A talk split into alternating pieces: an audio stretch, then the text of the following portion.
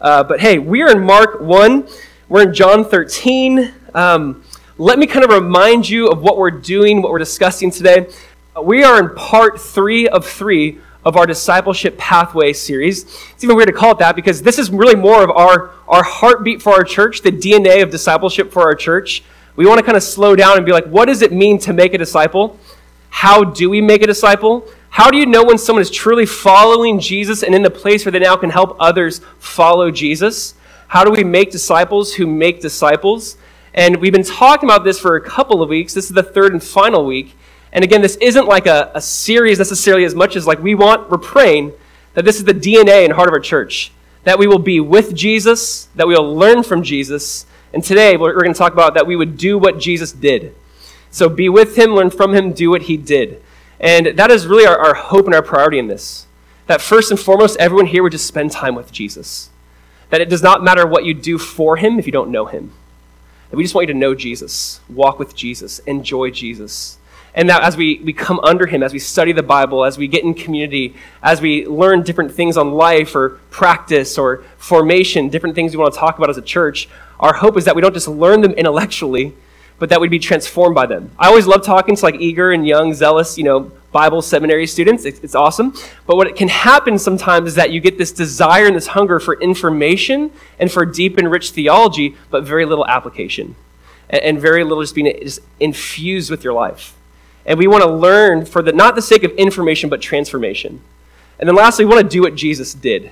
So, if you would, I hope you brought this back week after week, or if not, you can actually right now, if you're watching at home or you're here with us, you can take out your phone. You can go to our website, theexchangechurch.cc slash discipleship dash pathway, and you can find this there online. So, know that that will be there. There should be a link online, hopefully, just so you can see that.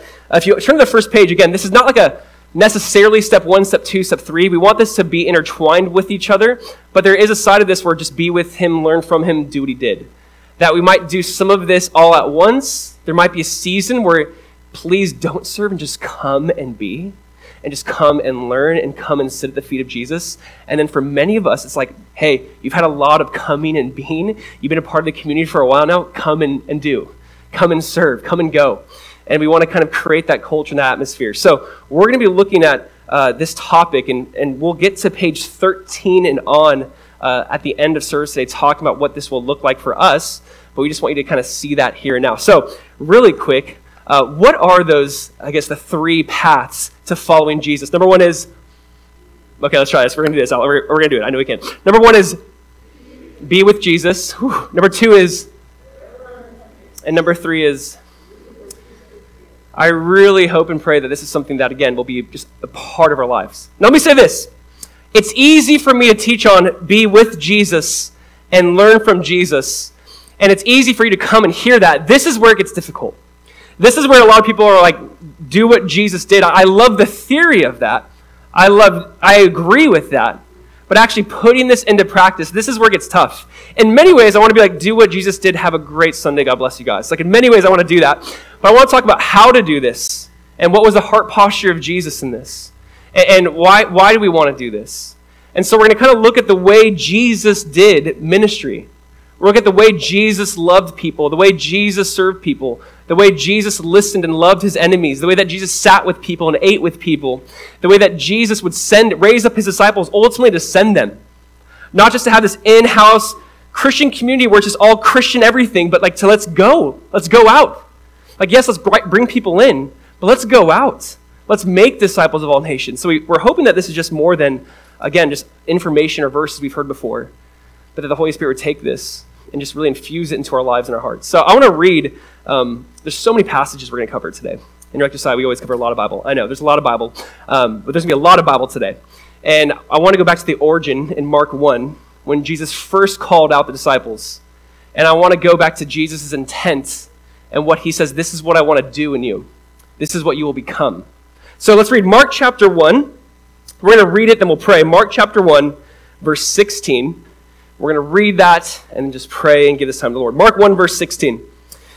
As Jesus walked by the Sea of Galilee, he saw Simon and Andrew, his brother, casting a net into the sea, for they were fishermen. Then Jesus said to them, Follow me, and I will make you become fishers of men. they immediately left their nets and followed Jesus. What I want to talk about today is that part, that Jesus' goal, Jesus' desire, this new identity he gave them, saying, You will become fishers of men. He saved them so he could send them. He saved them so they could also be a part of this rescue mission. That Jesus came to seek and to save that which is lost. And he invites them and he invites us into the same rescue mission. So I just want to pray. I want to ask that the Lord moves and speaks, and that this would not just be something where we hear the word and immediately leave and forget, but that we truly be doers. So why don't we do this? Why don't you bow your heads? Why don't you pray too? I do like to give some time for just the Lord to speak and move to you guys. So take a second and just say, Lord, speak to me today. Give me ears to hear and help me do your word. Why don't you just pray a simple prayer like that? I'm going to be quiet, give you a few seconds, and I'll pray over service as well. Bow your heads, pray that prayer.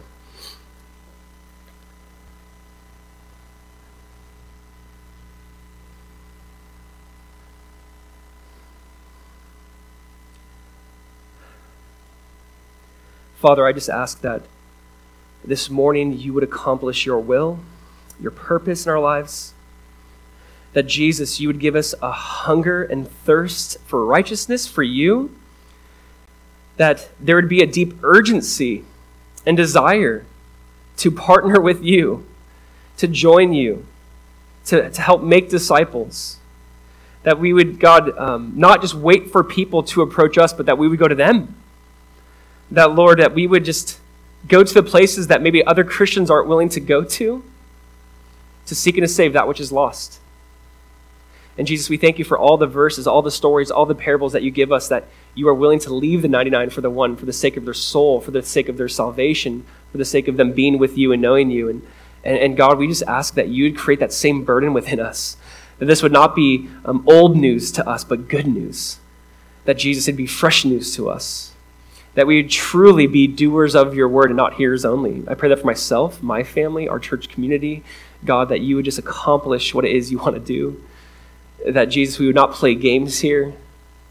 That we'd be just passionate about seeing this world know you and follow you. And we ask this, Jesus, in your name. Amen. I want you guys to imagine with me for a second and just daydream with me. What, what would it really look like? What would it actually look like to see followers of Jesus take his word serious and actually do what he did. Like, what would it look like if every individual here and collectively, and not just this churches, but all the churches in South, like, what would it look like if everyone just said, we're going to hear Jesus' word and apply it? What if we took simply the Sermon on the Mount and we said, you know what, we're going to actually do what he said? So, we're going to actually store up treasure in heaven and live for eternal things. We're actually going to bless those who curse us and pray for those who use us. We're going to forgive our enemies. We're actually going to give and give in secret, give not to be seen by men, not to give with some intent, but to freely give as we've freely received.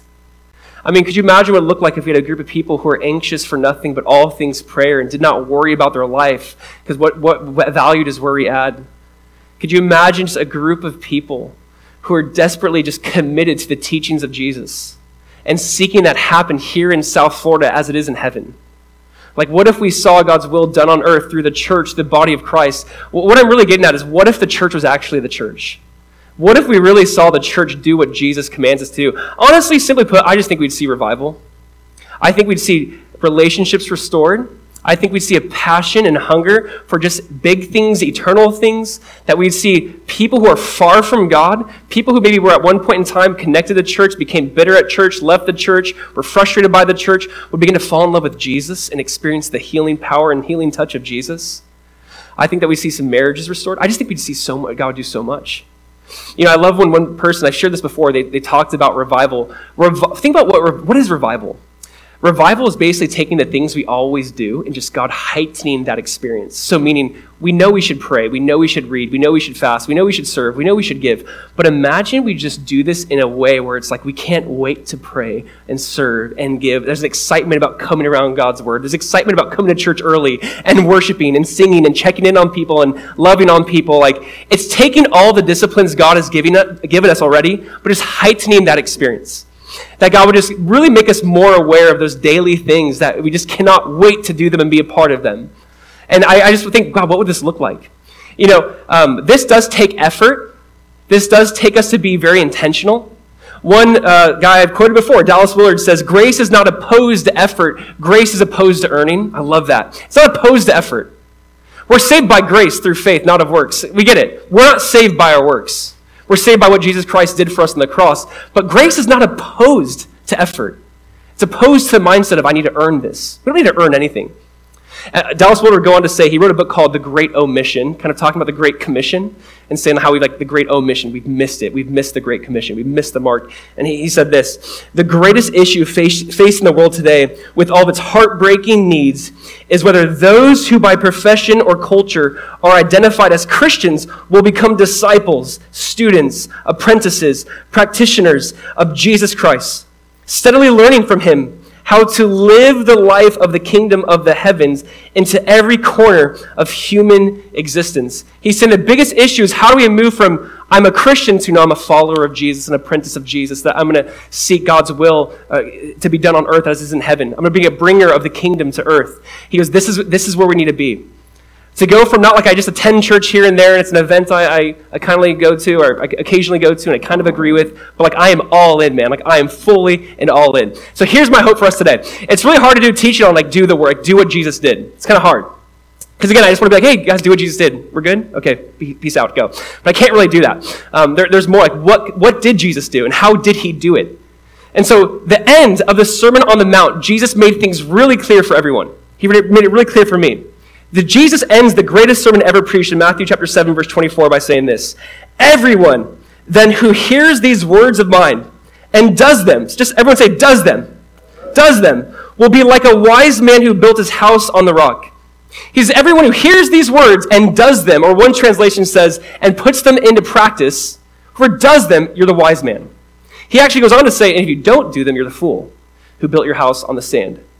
So there's this expectation from Jesus that those who truly believe in him will actually hear what he says and do it. And so that's what we want to do today. So here's what we're going to look at and talk about today. Four thoughts, four points um, that I want to kind of deconstruct when it comes to how did Jesus do do this? What did he do exactly? How do we join him in this mission to seek and to save that which is lost? And so here's kind of four big thoughts. We're going to look at number one, this Jesus' pattern, Jesus' pattern of discipleship. We're going to look at Jesus' posture, Jesus' promise, and we're going to look at Jesus' plan. All right, Jesus' pattern, posture, promise, plan. What is Jesus' pattern of discipleship? Here's the pattern. And, and, we read it in Mark 1, and we see this throughout the Gospels. He simply goes up to people and says, Hey, follow me. Follow me. We'll put the verses up, but over and over again follow me, follow me, follow me, follow me. He constantly just invites people into this relationship with him follow me, be with me, know me. And then we'll see him basically say, Now go. Jesus, a lot of times, would give parables and say, and go and do likewise. Like, go do the same thing. Uh, Jesus would invite people to be with him to take on his lifestyle, his rhythms, his habits, the way he loved, the way he served, and then he would send them out. You know, a lot of different leadership books, not even just Christian leadership books, but a lot of different leadership books talk about uh, what is it like to raise someone up or to apprentice someone or to have someone kind of be built up in leadership. And they give a simple model that they basically stole from Jesus, which is uh, I do, you watch. I do, you help. You do, I help. You do, I watch. And then, really, lastly, is you do, someone else watches. Think about this model that we'll see in the business realm and in the discipleship realm. Jesus said, Hey, I'm going to do this, you're going to watch. I'm going to do this, you're going to help. You're going to do it now, but I'll help you. You're going to do it, I'm just going to watch. You know, a lot of times he would send the disciples out and they'd actually have like a ministry debrief.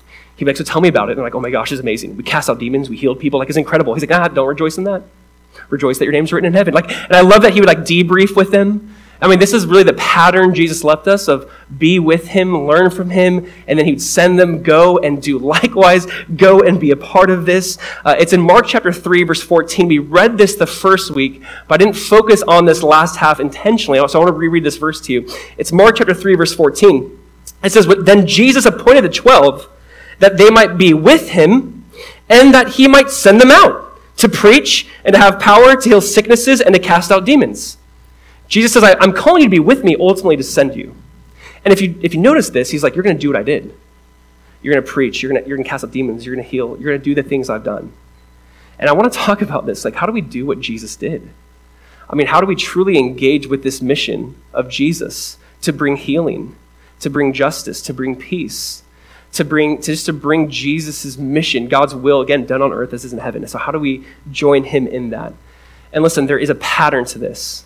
And by no means do I want anyone who's brand new to the church to come in here and hear today saying, go, do, do, do. I don't want anyone to hear that because I really want you to make sure you've heard, this, heard those first two weeks, which is be with Jesus and just simply sit at his feet and learn from him and take in.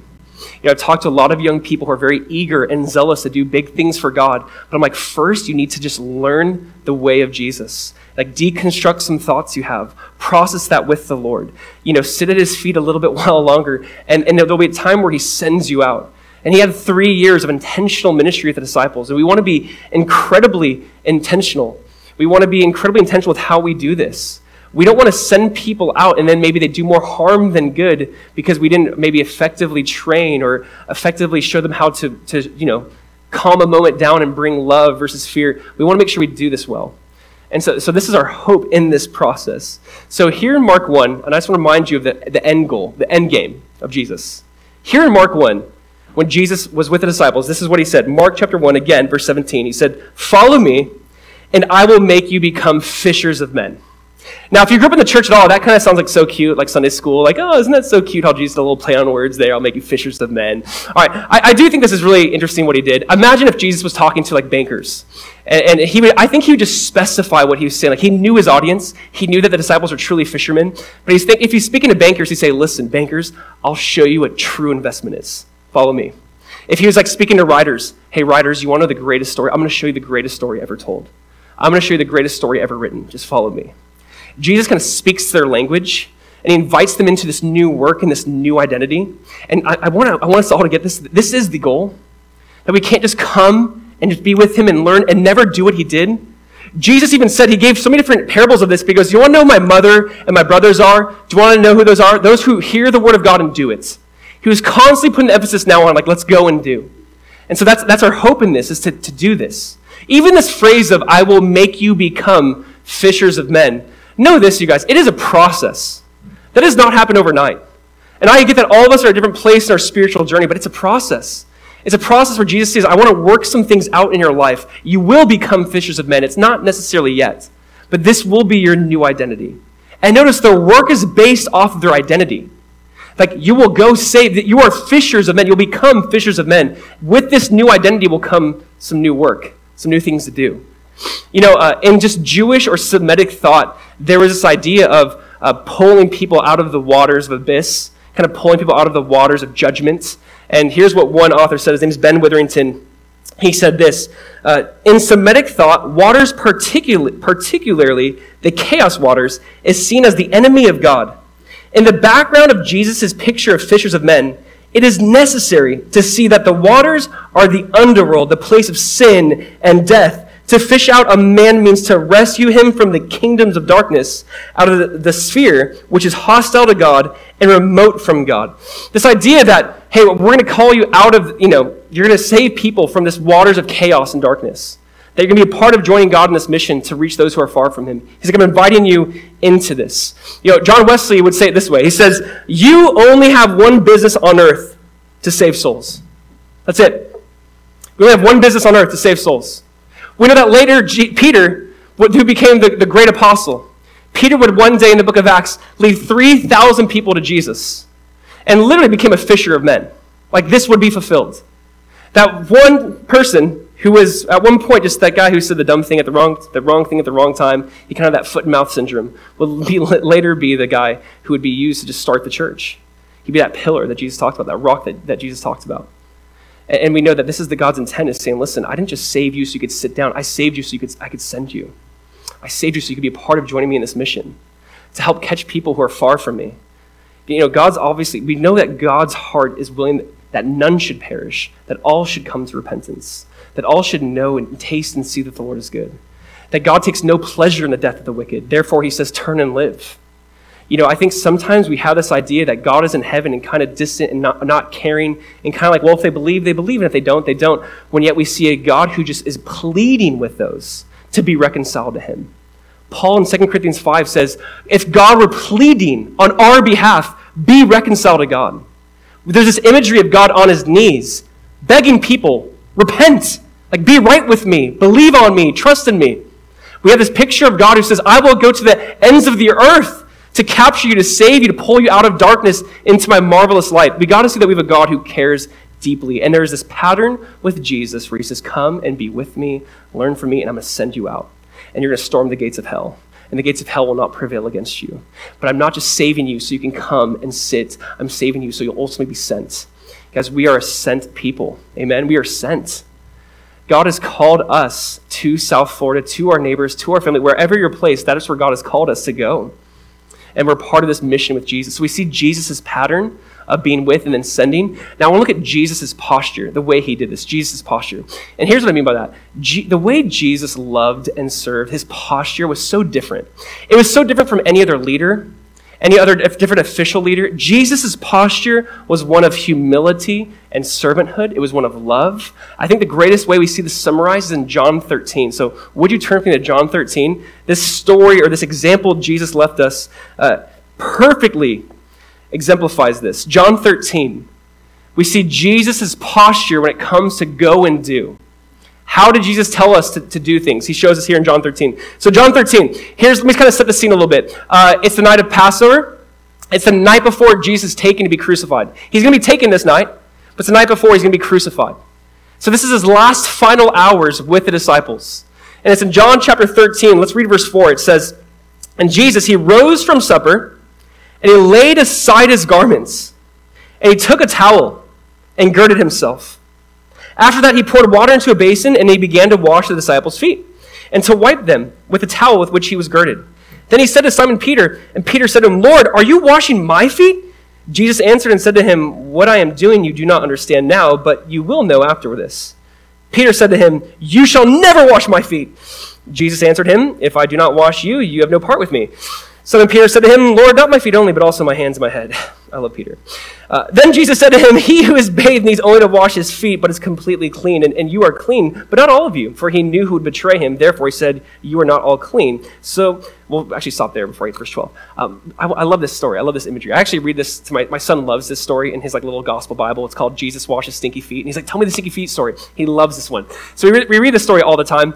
And actually, I was like, Mikey, I was explaining this story to him. I'm like, Mikey, would you actually like it if I wash your feet? He's like, I would love that. So I'm like, okay. So actually, like I think Monday, uh, I got a, my, my wife reminded me because he's about to go to bed, and she's like, you gotta wash his feet. He's like asking, like, oh yeah.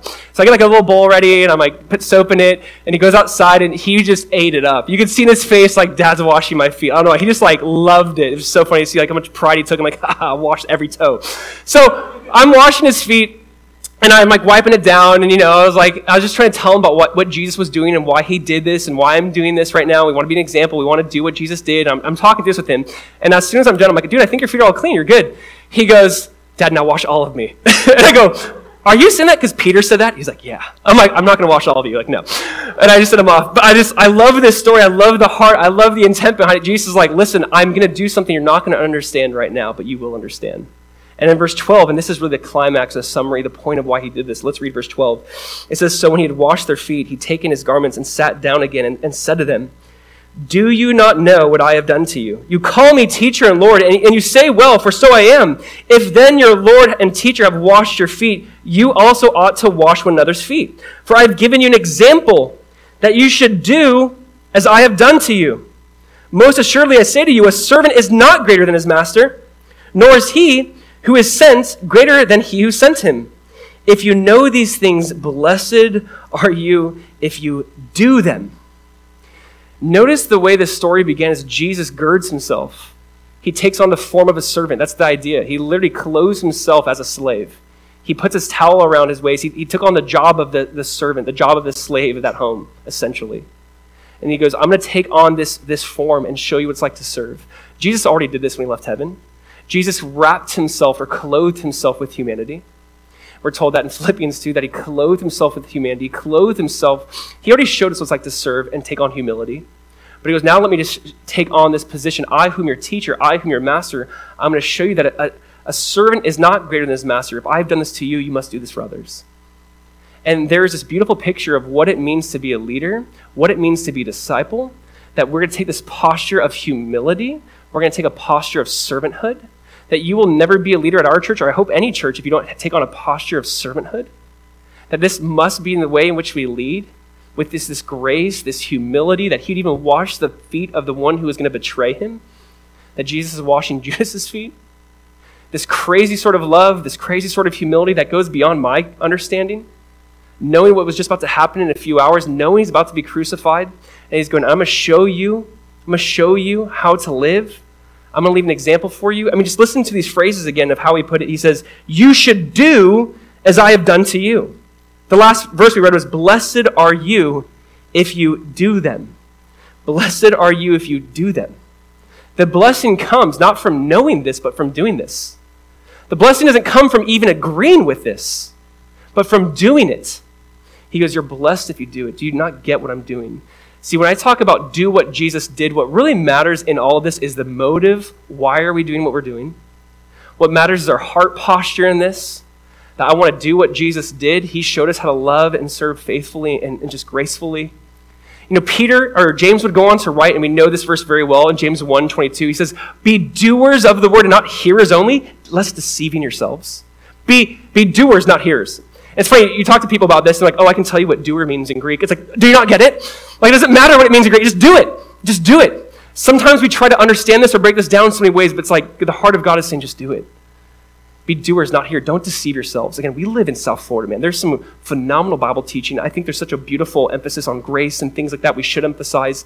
But what can happen sometimes, I think, in the culture maybe you grew up in or I grew up in or where we're at right now, is that we might miss the mark of like we agree, we love, we have good theology, good podcasts, good everything, and yet we just don't actually take it and apply it and do it. And I think the heart of God for us is saying, listen, there's a blessing when it comes to doing this. If you want to experience the blessing, it's not just knowing the word or agreeing with the word, but doing the word. So here's my, my hope. Um, if God has put something in your heart, I would encourage you to do it.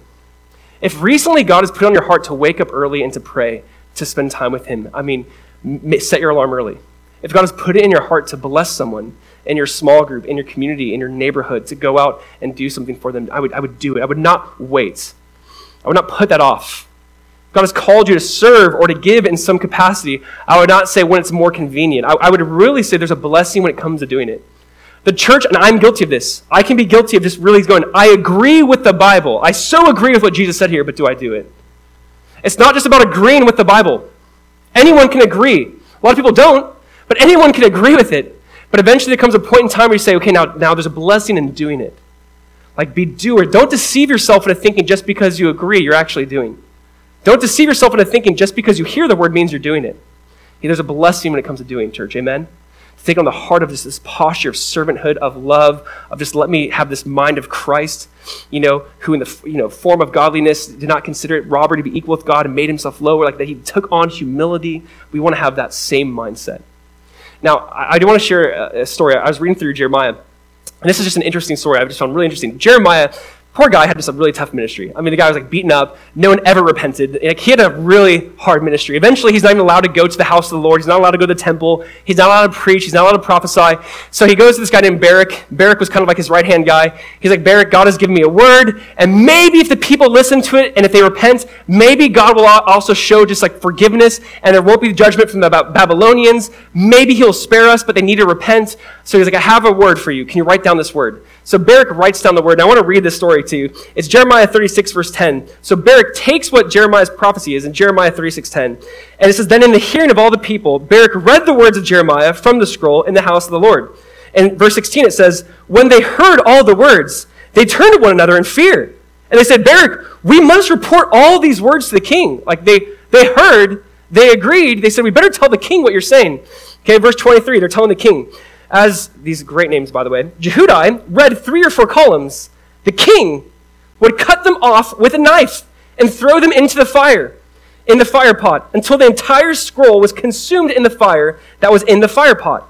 Yet neither the king nor any of his servants who heard all these words was afraid, nor did they tear their garments. Even when Elnathan and Delaiah and Gemariah, all these great names again, urged the king not to burn the scrolls, he would not listen to them. So here's Jeremiah giving this word from God. And the people in the temple are going, this is, this is powerful. This is from God. We need to tell the king this. They go and tell the king, and he takes a knife and he's just cutting the word of God up. And he's throwing it into the fire. And again, we might not literally do that. Some people might, but we not, might not literally cut the word of God or throw it into the fire. But you think of just that mindset. You think of just that heart of, I know the Word of God. It's, it's true. The people are moved by it, but I'm, I'm going to do everything I can to avoid it. I'm going to throw it into the fire. I'm not going to listen. I'm going to cut it into pieces. Because this, there's a warning for us. There's something beautiful in this where you say we can't just be hearers. We can't just agree. We can't just tear it up and act like it doesn't exist. We can't just pretend that God didn't say this. There must be some sort of wrestle and embrace this posture of, okay, Jesus, you said this. I believe it. I must do it. It's not enough just to agree, church. Amen? We must be doers. Amen? It's not just to agree. It's funny. I, I was wasn't planning on trying to use this, but it's kind of funny. Uh, my, my son this morning, there was like a rainbow shining into the kitchen, and uh, it was like on his foot. He's like, Dad, there's a rainbow on my foot. I'm like, dude, can you feel it? He's like, yeah. I'm like, you're lying. And he's like, I'm like, but there's a rainbow on me. And I, I just said like, you know, and I kind of asked, but kind of said to do it, sort of. I was like, taste the rainbow. You know, I was just trying to quote like Skittles, be stupid. And he gets on his knees and, and licks the ground. It was at, he licks the rainbow. Absolutely disgusting. I'm like, did you taste it? He's like, no. I'm like, dude, I didn't mean taste it, like taste it. I just meant like, you know, Skittles. He's like, I don't know what Skittles are. It's just, you know, it's one of those moments I'm like, wow, my son actually, like, the one time he obeys is when to lick the ground. I don't know. I'm trying to work on that. Um, but I love the heart posture of just dad said to taste the rainbow. I'm going to taste the rainbow. There's just this beautiful, like, childlike hope, I think, for with us saying, if God says it, I want to do it. It's not enough just to agree with it. Let us be a part of it. Amen? Number three is this Jesus' promise. There's a promise to this. Let me just say this. When it comes to go and do what Jesus did, it's not just, hey, go and good luck. It's not like, hey, just go and do what I said, and man, I hope it works out. There's a promise attached to Jesus sending us. So when Jesus sends us, there's a promise to this. And here's some of the promises I try to break down there's the promise of the Spirit, the promise of greater, and then there's the promise of Jesus' presence. And just stay with me. The promise of the Spirit. That Jesus isn't like, go and make disciples, and it's going to be really hard, guys. It's going to be really hard, and good luck. But he says, listen, and I'm going to send you the helper. It's John 16. Let me read the verses. John uh, chapter 14, 16, or 14 first. He says, I will pray the Father, and he will give you another helper, that he may abide with you forever, the Spirit of truth, whom the Lord cannot receive, because it neither sees him nor knows him, but you know him, for he dwells with you and will be in you. John 16, verse 7. Nevertheless, I tell you the truth. It is to your advantage that I go away. For if I do not go away, the Helper will not come to you. But if I depart, I will send him to you. Here is this promise from Jesus that as soon as I leave, I'm sending you the Helper, the Advocate, the Holy Spirit. This word helper in John 14, this word in John 16, he's using this word parakletos, and it's this idea of the one who comes alongside and helps. It's an advocate, an intercessor, the one who's always with us. He goes, He's with you and he will be in you. And John 16, 7 is the verse where I read, and I struggle with this verse, man. He says, It is to your advantage that I go away. It's to your benefit that I go away. Because if I go away, then I'll be with my Father and we'll send you the Helper. We'll send you the Holy Spirit to be with you. A lot of different people have written about this and going, I, I can't really fathom this. I mean, honestly, that question of would you rather have Jesus beside us or the Holy Spirit within us? And we might struggle with that answer. Jesus makes it clear the Holy Spirit within us is greater than Jesus beside us. I mean, that's a profound truth that Jesus says. It's to your advantage. The Holy Spirit within you is better than you having me next to you. Because the Holy Spirit can be with us individually and collectively on a global scale. And it's better to have Him within us. And I don't know, like I hear that, like, Jesus, man, it'd be pretty nice to have you next to me. You know, if you're having a bad day and He's like, hey, cheer up, and you're like, I feel better already. Right? You have a headache, He's like, headache be gone. You're like, oh my gosh. Your dog gets hit by a car and He can, like, resurrect your dog. Your cat gets hit by a car and He does the funeral for it. You know, I'm not a big cat guy. But just the idea of, like, how Jesus could beside us goes, that would be so profound. That would be so powerful. But here's what he says the Holy Spirit within you is greater. That's your advantage, that's your benefits. That there is this promised church, listen, that we are not to do this alone. That I don't want to ever try to send someone out without just this time of seeking the Holy Spirit, this time of having the Holy Spirit within us. You know, Arthur W. Pink said this Oh, my readers, face the solemn fact that the greatest lack of all in Christendom today is the absence of the Holy Spirit's power and blessing. I mean, this is the biggest thing we might be missing out on. It's just the power of God's Spirit within us.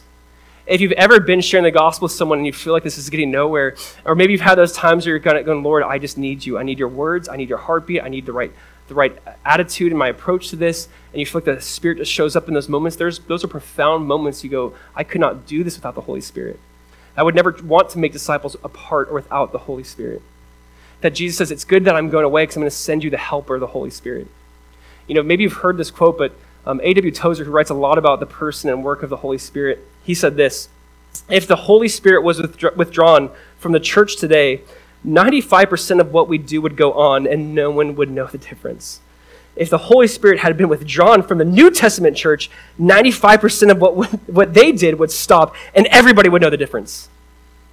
It's a humbling thought. If the Holy Spirit was taken away from the book of Acts, everyone would know the Holy Spirit's not here. Because, but if he was taken away from the church today, the modern church today, no one would know the difference. Because we can do it in our own strength, we can do it in our own effort, we can do it in our own cleverness. And, church, let us not be that church. That's why when we talked the first week we're saying, listen, we're going to double down on prayer, that's because we need God's presence. We need the Holy Spirit, man. We don't want to do this without Him. We don't want to just try to play games here on, on Sundays. We really truly want to walk with Him and know Him and experience that power that can come upon us and in us. Here's the thing when I say do what Jesus did, I get what you're thinking because I think the same thing. But Jesus was God, right? Like, do what Jesus did. You're like, yeah, but Josiah, that's, that's God. Like, that's sometimes my go to. And maybe that's something we've, like, that's very true. Jesus is God. But do we understand that Jesus did this ministry and work out of the power of the Holy Spirit? Do we get that when Philippians 2 said he laid aside his privileges? He too was in the flesh, and he too needed the Holy Spirit to come upon him. That in Mark 3, verse 17, when Jesus was being baptized, and you know, it says, This heavens opened, and the Holy Spirit descended upon him like a dove. That then Jesus goes from this amazing Holy Spirit moment to where he's fasting and praying in the wilderness for 40 days, and where he's tempted by Satan for those 40 days.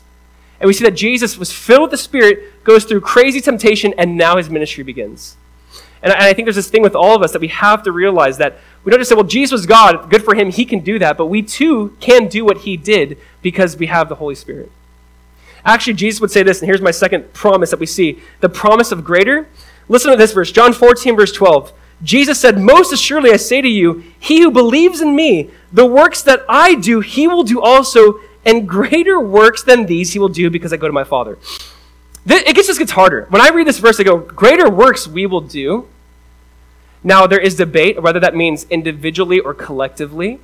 I tend to want to think it means both, but I might lean towards collectively when he says, Greater works you will do, because I'm sending you the Spirit. So there's the promise of greater. And when I look at Jesus' three years of ministry and how many people he affected and lives were changed, I go, But the church today, you said, will be greater. And I, we, that's one of those promises we have to just embrace and say, Yes, Lord, I believe that, that collectively through the body of Christ and through the Holy Spirit, which fills the body of Christ, that we can see greater things done. That that was the heart of Jesus, that he would truly, we would truly do greater things there's a story in 2 Kings. If you remember Elijah, Elijah was the greatest prophet in all of Israel. And Elijah one day goes, I need to raise up an apprentice. And so he finds a guy with the name Elisha. And I know that's confusing, but he did. So he finds a guy named Elisha. And he's like, follow with me. Like, follow me. And walk with me. And if you know 2 Kings 2, there was a day that came after walking with Elijah, his mentor, all these other prophets were going up to Elisha saying, Elisha, your, your prophet, your mentor is going to be taken to heaven today. And he's like, I know, I know. God already revealed it to me. Then he'd go to another city, it says, and it says more prophets came to Elisha and said, Elisha, your, your mentor is going to be taken to heaven today. Because I know, I know. God's already revealed that to me. And then Elijah at various times said, Elisha, you can go. You don't have to be with me today. And he goes, No, no, I'm, gonna, I'm not going to leave your side. And then Elijah has the wisdom and discernment, and he says to Elisha, Elisha, ask, what do you want? Like, what do you really want? And so 2 Kings chapter 2, verse 9, listen to this verse. It says this Ask, what, shall, what I shall do for you before I'm taken from you. And Elisha said, Please, let there be a double portion of your spirit on me. Now, notice this. He says, Ask, ask. What do you want? And he goes, I just want a double portion of your spirit, man. You're the most powerful prophet. I want a double portion of that. And he goes, Okay, you stay by my side, that will happen.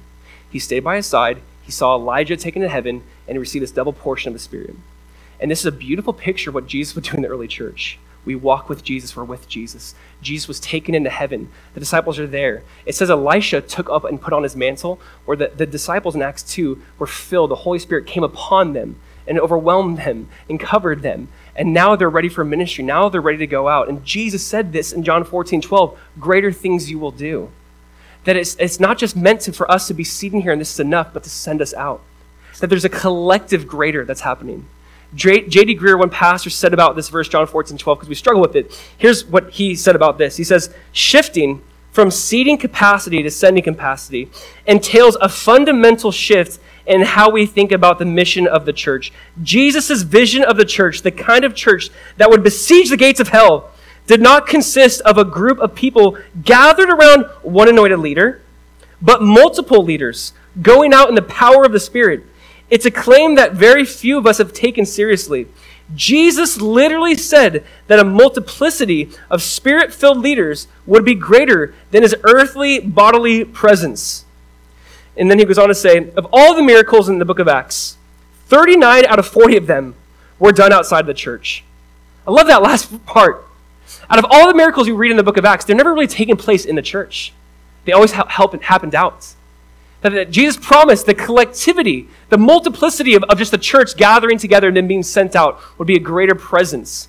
Because it's like sending out multitudes of little Jesuses out into the community who are filled with the Spirit, who are seeking to bring God's will done to earth as it is in heaven. That, that is the, the desire that is happening there.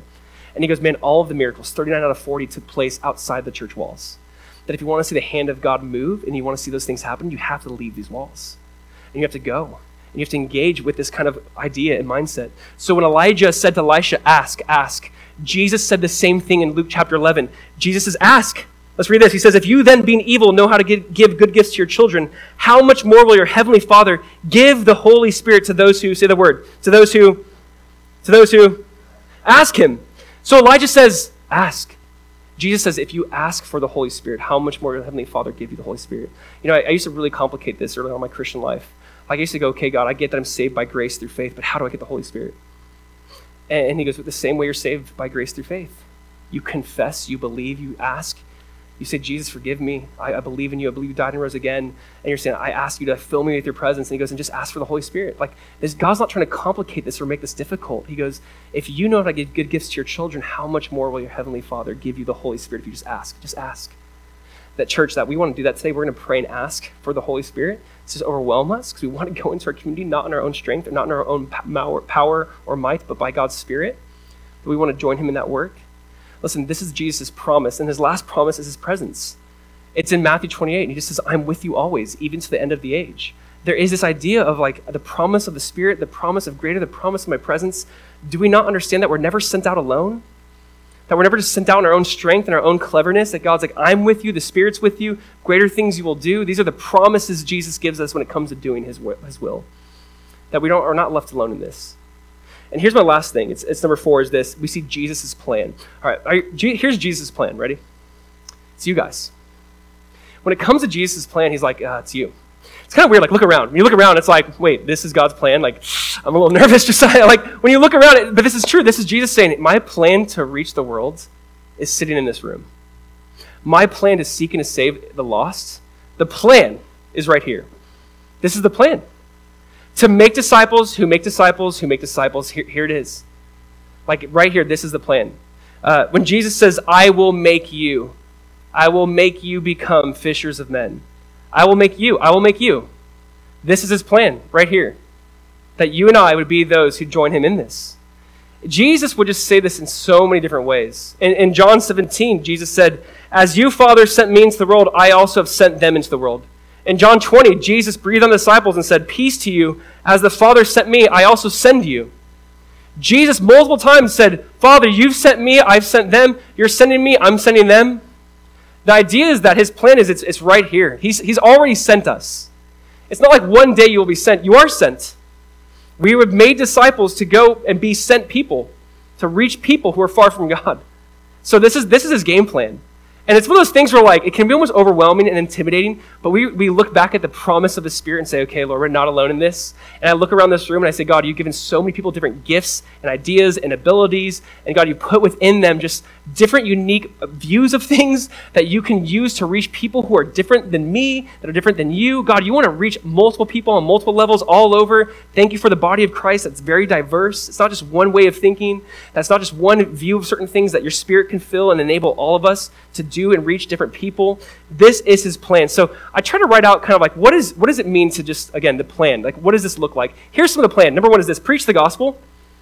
This is God's heart for us: is that we would go and preach the gospel. Mark 16 says that we would teach the way of Jesus meaning we teach the commands of Jesus, the sayings of Jesus, the teachings of Jesus, that we would love our enemies, that we'd bless those who curse us, we'd pray for those who use us.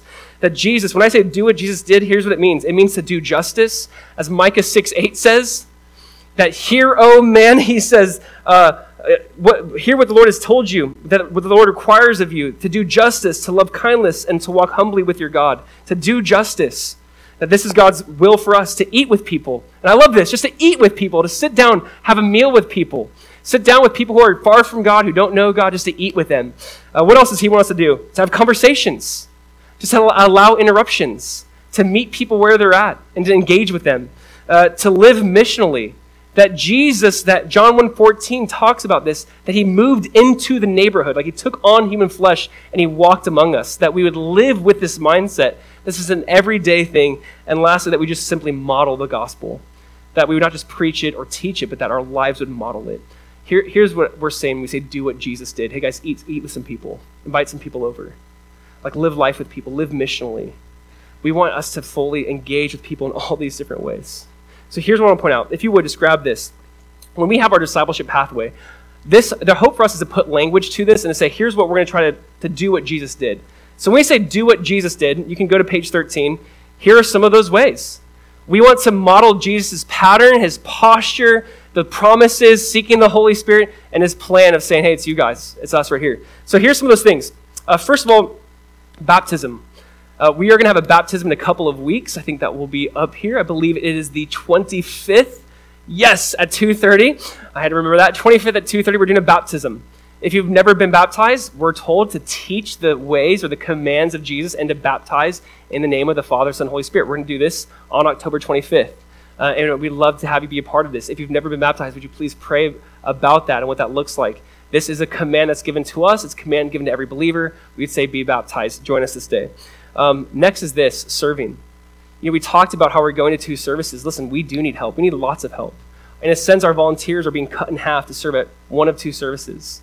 So we need to like double, double our volunteering. Now, we're so blessed to know that we have about 100 people that serve that's amazing for, that's like the size of our church. So basically, all of you are serving, and we're kind of saying, is there anyone else who's not? Like, we need some help when it comes to this. And there's different ways you can do this, obviously through kids' ministry, through hospitality, through maybe worship, production, setup, tear down. There's a lot of things, but we'd say, would you pray about serving? Would you pray about girding yourself with that cloth and washing each other's feet as Jesus mentioned to us? Obviously, there's ways like giving. Uh, things we want to talk about next on page 14 is just local outreach. Um, there's some things we're planning on doing this next year. This is for 2021 primarily, but we have an FAU outreach in mind. If you are an FAU student, uh, would you please see our table in the back? We're trying to get some information of who attends FAU, so we have we have a couple things we're trying to do and partner with on that campus. Um, there's some local clubs that we're trying to get just build relationships with. There's some things our deacons are working on. We're trying to get better relationships with the community, and so just some local outreach that way. Um, if our city is doing an event, we're trying to do events with them. So maybe it's a 4th of July event or Martin Luther King Jr. parade. When our city does an event, we want to join with them, come alongside them, and just be a light there and help them. So we're going to be doing some local outreaches. Um, next, we're going to do something called Love South Florida, which is simply every month we're going to try to have some sort of outreach on a Saturday morning. Whether that was through the city, maybe that will be the thing for that month, or we're going to organize our own thing. We did this last year where we kind of did some car washes for the community and sent some people out into uh, just the different neighborhoods or old folks' homes we're going to try to be a part of this once a month. Just kind of keep your ears open. When it says here on page 15, doing justice, we just want to mention the ministry partners we have. Um, kids, obviously being one of them, Compassion, Firewall, um, Heart to Heart, which is like a, an elder care ministry, Be the Bridge, which is like a Christian ministry to deal with racial reconciliation. These are ministries we've given to and will give to. These are ministries we're looking just to partner with long term, and we're not sure what that will look like. We're still developing that. Um, we're in that early on process. So those are some of those things. Missions. We're not sure what missions will look like in 2021, but potentially going to Haiti in the spring or summer. Um, there's some missions that we're trying to look at like long term to truly be a blessing there. And then just whether we talked about leading, how we can we lead in these different ways or capacities. And, and here's the thing. We don't want anyone to just get overwhelmed by this. We, we wanted to slow this down, even though I feel like there's a lot here. We just want you guys to take some time and read through this God, where's my role here? How can I fit in? Maybe it's teaching one of our classes like we talked about week two of Learn from Jesus. Maybe it's serving here on a Sunday. Maybe it's joining us on the Saturday outreaches. Our hope that this would just be a tool or a way to build spiritual just fruit in our lives. That this would spiritually form us as we give ourselves to this.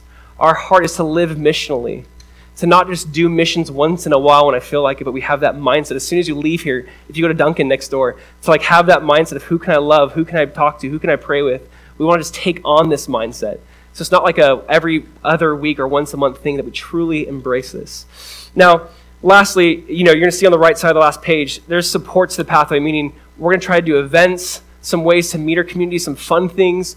Um, we're going to have some trainings. We do team nights we try to train our people up to do it well. Uh, we're taking a trip to Israel, like we said. These are just like these are just kind of support to the pathway. The hope of doing this was to kind of put language to what we're doing.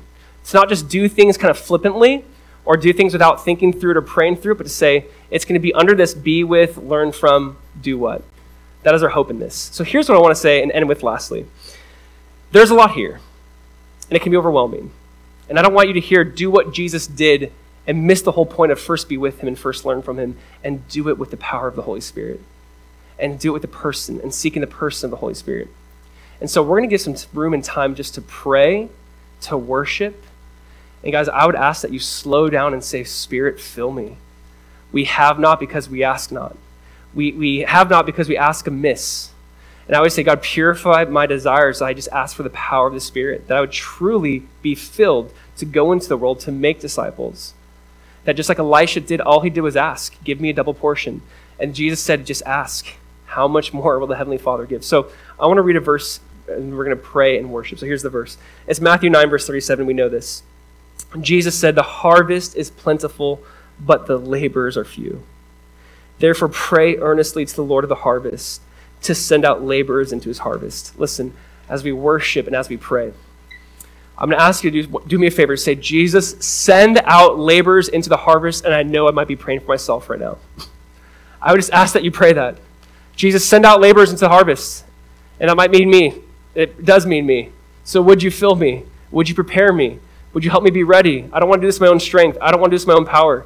And I'm just going to ask that as we kind of just play a little bit instrumentally and as we go into song, but would you just take a second to stand, to get alone, maybe pray with someone next to you, that someone you came with, just pray over them and say, Lord, fill them, use them, fill me, use me. And just kind of in this movement, I want to turn this into just a prayer service. So I'm asking that we would truly do what Jesus said, that we would pray to the Lord of the harvest. Notice what Jesus said The harvest is plentiful, but the laborers are few, so therefore go.